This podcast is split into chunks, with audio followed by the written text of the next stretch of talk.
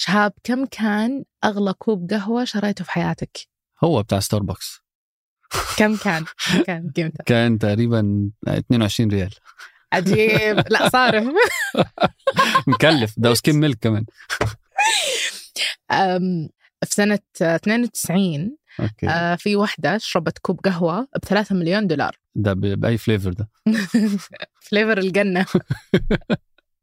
هي راحت ماكدونالدز وطلبت منهم قهوة، فالقهوة قدموا لها إياها بدون هذا الغطاء الأسود اللي آه، فوق أوكي. فلسعتها القهوة وما كانت تبغى منهم أصلا إلا فلوس العلاج حقها. مم. فماكدونالدز قالوا لها لا. آه، رفعت عليهم قضية يعني. مم. أوكي. فراحت ورفعت عليهم قضية صدق عاد. فإيش اللي حصل؟ آه، ادفعوا لها مبلغ العلاج ومبلغ التعويض، ادفعوا لها ثلاثة مليون دولار، وطلعت فعلا يعني فعلا الحرارة كانت أعلى من من الطبيعي. أوه. فالله يرزقنا. سخنوها أكتر من الطبيعي يعني. بالضبط. أوكي. ده بودكاست الفجر من ثمانية، بودكاست فجر كل يوم نسرد لكم فيه سياق الأخبار اللي تهمكم. معكم أنا شهاب سمير، وأنا وفاء عبد العالي.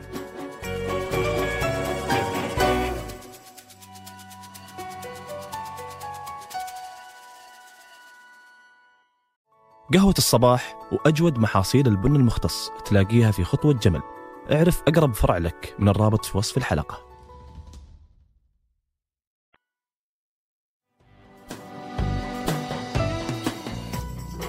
في السنين الأخيرة بيشهد سوق السيارات الكهربائية نمو وارتفاعات سريعة بالمبيعات، ففي سبع سنوات بس ارتفعت مبيعات السيارات الكهربائية من حوالي ثلاثة مليون في ألفين وستة عشر إلى أربعة عشر مليون سيارة في ألفين وثلاثة وعشرين، وده بحسب كلام وكالة الطاقة العالمية، واللي بتشكل نسبتها من كامل مبيعات السيارات في العالم حوالي ثلاثة عشر بالمئة. وخلال السنين اللي فاتت اتطورت السيارات الكهربائية بشكل كبير. يمكن كان النمو الأكبر في السوق ده لتسلا، اللي بالمقارنة مع كل شركات العالم جت في المرتبة الخامسة عالمياً في حجم الأرباح بحوالي ثلاثة عشر مليار دولار في سنة واحدة بس. In the first half of this year, they're still buying Teslas. Oh yeah, by an overwhelming number of vehicles that are out there. sixty percent of the إي فيز that were sold. وعموماً بيعتبر سوق السيارات الكهربائية قطاع واعد، والأسباب كثيرة، منها ارتفاع أسعار الوقود الأحفوري والتغير المناخي وسياسات التحول إلى مصادر الطاقة النظيفة اللي أقرتها بعض دول العالم وغيرها. فكل العوامل دي ساهمت في زيادة حجم سوق السيارات الكهربائية إلى أكثر من ثلاثمئة مليار دولار في ألفين واثنين وعشرين، ومن المتوقع أنها توصل لأكثر من واحد فاصلة خمسة تريليون دولار في ألفين وثلاثين.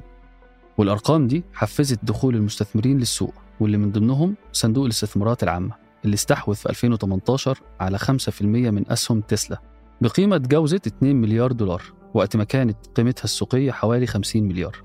لكن في الربع الأخير من عام ألفين وتسعة عشر باع الصندوق أغلب حصته وتبقى حوالي ثلاثين ألف سهم بس، وبعدها اتضاعفت قيمة سهم تسلا ب سبعة عشر مرة تقريبا. لكنه في نفس السنة اللي استثمر فيها بتسلا دخل بمليار دولار في شركة لوسيد، خلته يملك حصة في الشركة اتجاوزت ستين بالمئة. He's now backing the Bay Area's other electric car maker, كي بي آي إكس فايف's Kit Doe, on the billion dollar bet on a Tesla rival. ومع الوقت اتضاعفت خمسة وعشرين مرة، ووصلت القيمة السوقية للشركة حوالي ثمانية وثمانين مليار دولار، كانت حصة الصندوق منها أربعة وخمسين مليار. وفي يوليو ألفين وواحد وعشرين طرحت لوسيد موتورز للاكتتاب لأول مرة، وكان سعر السهم حوالي أربعة وعشرين دولار، ووصل ذروته في نوفمبر ألفين وواحد وعشرين بأكثر من خمسة وخمسين دولار. أما دلوقتي سهم لوسيد بيتم تداوله عند حوالي سبعة دولار للسهم. وكانت الشركة حققت خسائر في الربع الثالث من ألفين واثنين وعشرين بأكثر من ستمئة مليون دولار بسبب مشاكل في سلاسل التوريد والخدمات اللوجستية، واللي كان للحرب الروسية الأوكرانية دور كبير في تعطيلها وإبطاء حركة الاقتصاد العالمي. وده خلى الشركة تتأخر كتير في مستهدفات الإنتاج، وأجبرها على تخفيضه من حوالي أربعة عشر ألف سيارة إلى سبعة آلاف سيارة. لكن بالرغم من ده فإن الشركة مستمرة في خططها وتوسعها.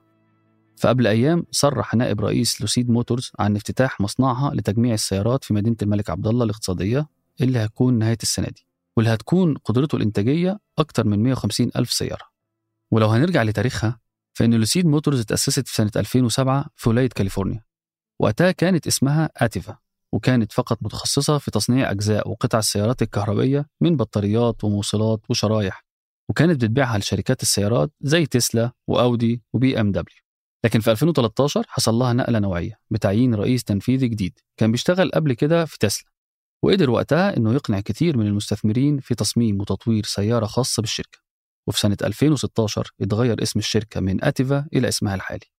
كانت أول سيارة ظهرت للعلن في ألفين واثنين وعشرين من نوع لوسيد إير بفضل استثمار صندوق الاستثمارات العامة فيها واستحواذه على الحصة الأكبر، واللي مكن الشركة من إنها تبني مصنعها في ولاية أريزونا بسعة إنتاجية أكثر من ثلاثمائة ألف سيارة سنويا. In Lucid Air, we have truly a technological tour de force. There's nothing even close to it. ولكن لوسيد لا زالت لسه شركة ناشئة في بدايتها. صحيح إنها حققت خسائر في الفترة اللي فاتت، لكن أهدافها بعيدة المدى ومش مبنية على مكاسب سريعة. فمثلا على الجانب الثاني قاعدين بنشوفها بتعقد صفقات مع شركات تانية زي أستون مارتن، واللي هتوفر لها لوسيد محركات وأنظمة بطاريات لسياراتها الكهربائية المستقبلية، واللي أعلنت أستون مارتن إنتاج أول نموذج منها سنة ألفين وخمسة وعشرين، وهتمكنها من إنها تستحوذ على أكثر من ثلاثة بالمئة من حصة أسهم شركة السيارات البريطانية الفاخرة. ولسه عندها خطط توسعية في أوروبا، وهي بالفعل قاعدة بتتوسع من زمان. ففي ألفين واثنين وعشرين افتتحت ثلاث مواقع للبيع بالتجزئة في ألمانيا وسويسرا وهولندا. أما في السعودية فالشركة شغالة على بناء مصنعها في مدينة الملك عبدالله الاقتصادية، وافتتحت العام الماضي أول معرض لها في الشرق الأوسط في الرياض. وكل التوجه ده في السيارات الكهربائية بيجي مع التوقعات العالية بنموها في المستقبل، واللي منه تقرير جولدمان ساكس بيقول إن نص مبيعات السيارات في العالم سنة ألفين وخمسة وثلاثين هتكون سيارات كهربائية.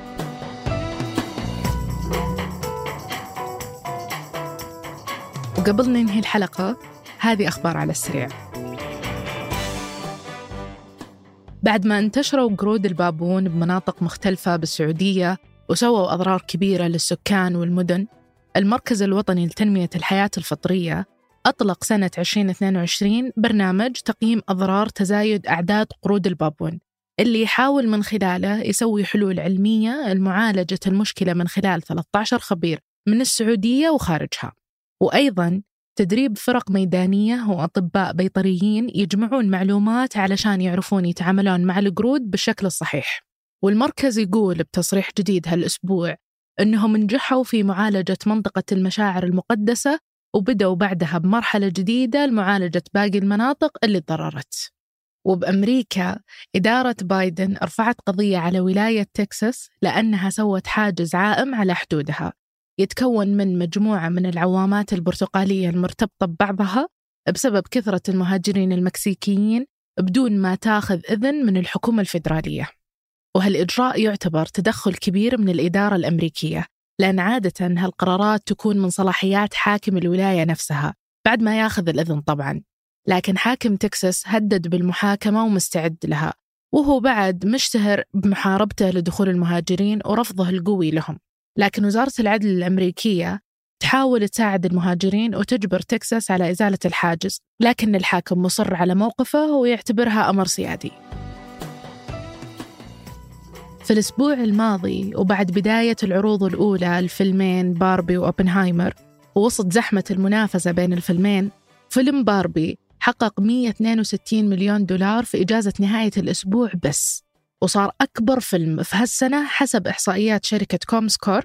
وفي المقابل فيلم أوبنهايمر حقق اثنين وثمانين مليون دولار في عطلة نهاية الأسبوع، إلى أنه وصل بنهاية الأسبوع مئة وثمانين مليون دولار بما فيها المبيعات الدولية. والسعودية كانت بالمرتبة الرابعة عالمياً في إيرادات فيلم أوبنهايمر بحوالي أربعة مليون دولار بعد أمريكا وكندا والهند حسب آي إم دي بي. في الوقت اللي يسعى فيه صندوق الاستثمارات العامة لتوسيع استثماراته، تقول التلغراف البريطانية أن الصندوق يخطط يشتري سلسلة متاجر سيلفريج في بريطانيا بأكثر من خمسة مليار دولار. وقالت أن الصندوق السعودي سبق ودعم صندوق سينا النمساوي اللي استحوذ على خمسين بالمئة من المتاجر في أغسطس الماضي مع شريك تايلندي. وإذا تمت هالصفقة بتكون ثالث استثمارات السعودية الكبيرة في بريطانيا، بعد ما اشترت نادي نيوكاسل يونايتد، بالإضافة لأنها ثاني أكبر مساهم في شركة أستون مارتن للسيارات.